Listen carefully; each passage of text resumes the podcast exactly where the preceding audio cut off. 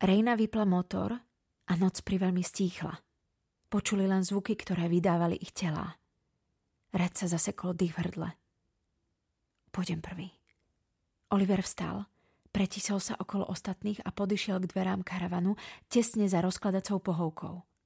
Kroky mal ťažké. Otriasala sa pod ním podlaha. Otvoril dvere a vpustil dnu vonkajší svet. Red vrazil do tváre závan chladného nočného vzduchu, kým sledovala, ako Oliver zišiel po 4 schodíkoch von.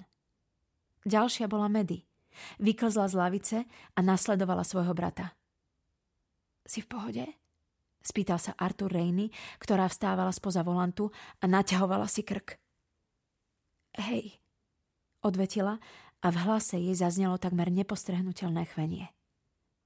Nechápem, na čo sme mohli naraziť. Na ceste nič nie je. Poďme sa pozrieť. Arthur sa na ňu milo usmial, potom sa otočil a vyšiel z dverí. V petách mu šiel Simon, ktorý bol na strmých schodoch trochu neistý.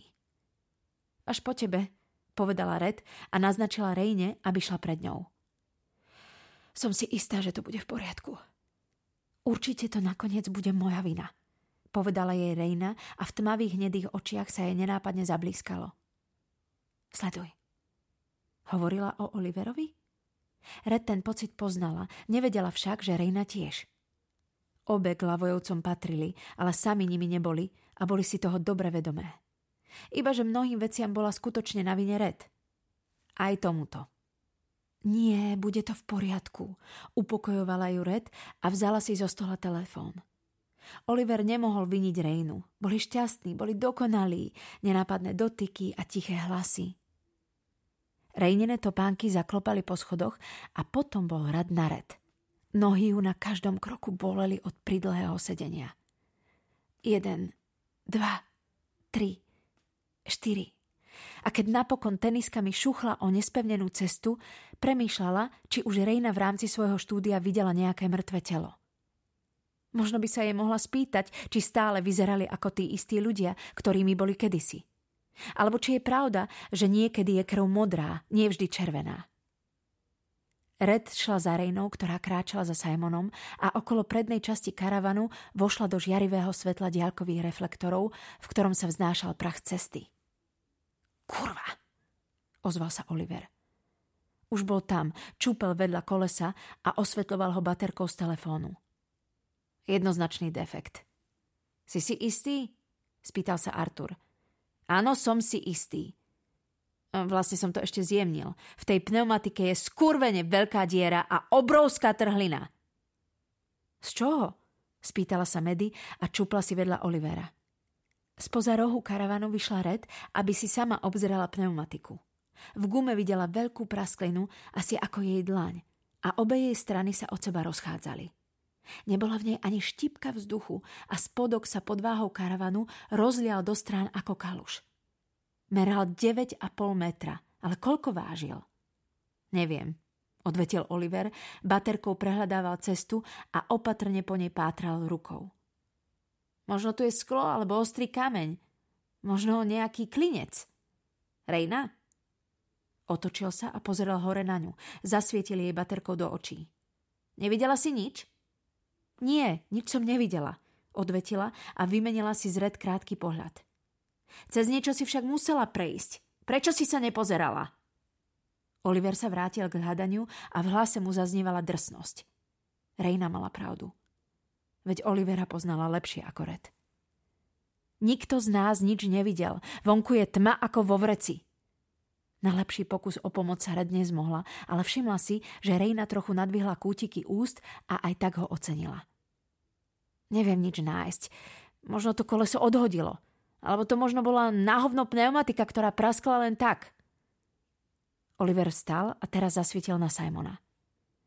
Dáva tvoj strýko občas ten karavan do servisu? Ako to mám kurva vedieť? Simon začkal. Ale vážne, ako to mal kurva vedieť? Najmä v tom stave, v akom bol.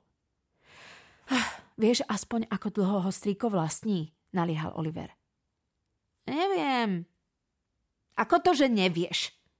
Oliver zostril hlas. Lebo je opitý. Zastala sa ho Medy a vrhla na Simona, kolísajúceho sa na nohách, ospravedlňujúci pohľad.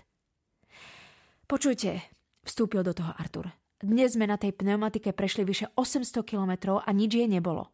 Bránil pneumatiku alebo Simona. Reč si nebola istá. Je úplne jedno, ako sa prederavila, ozvala sa Reina. Záleží na tom, čo s tým vieme spraviť. Zavolajte niekto asistenčnú službu, povedala Medy. Nie je tu signál. Haló! Oliver na ňo z vrchu pozrel a v zdvihnutej ruke držal Reinin telefón. Tak políciu? Skúsila zas Medy. Aj na to potrebuješ signál, odvetil tentoraz Artur, ale oveľa miernejšie ako Oliver. Chytá ho vôbec niekto? Oliver sa obrátil k celej skupine. Skontrolujte si telefóny. Red vytiahla svoj z vrecka džínsov, obrazovka jej osvietila spodok tváre. Žiadne paličky. Žiadne 3G, ani 4G, ani GPRS. Nič. Iba 67% batérie, čo bolo na jej pomery dosť dobré. Nič, povedala pre istotu. Akého máš operátora? Spýtal sa jej Oliver spôsobom, ako by od Red očakával iba nesprávne odpovede. AT&T. Pozrela na neočkrtnuté políčko načarbané na ruke. Toriti, zaklial Oliver. Je to tak, len nesprávne odpovede. Toho mám aj ja, Reina a Medy. Artur, z Verizonu tiež nič? Nič, potvrdil Artur a ukázal Oliverovi obrazovku. Všetci majú 0 paličiek? Simon? Hej, ja tiež. T-Mobile. Nič. Musíme byť v mŕtvej zóne, poznamenala Red.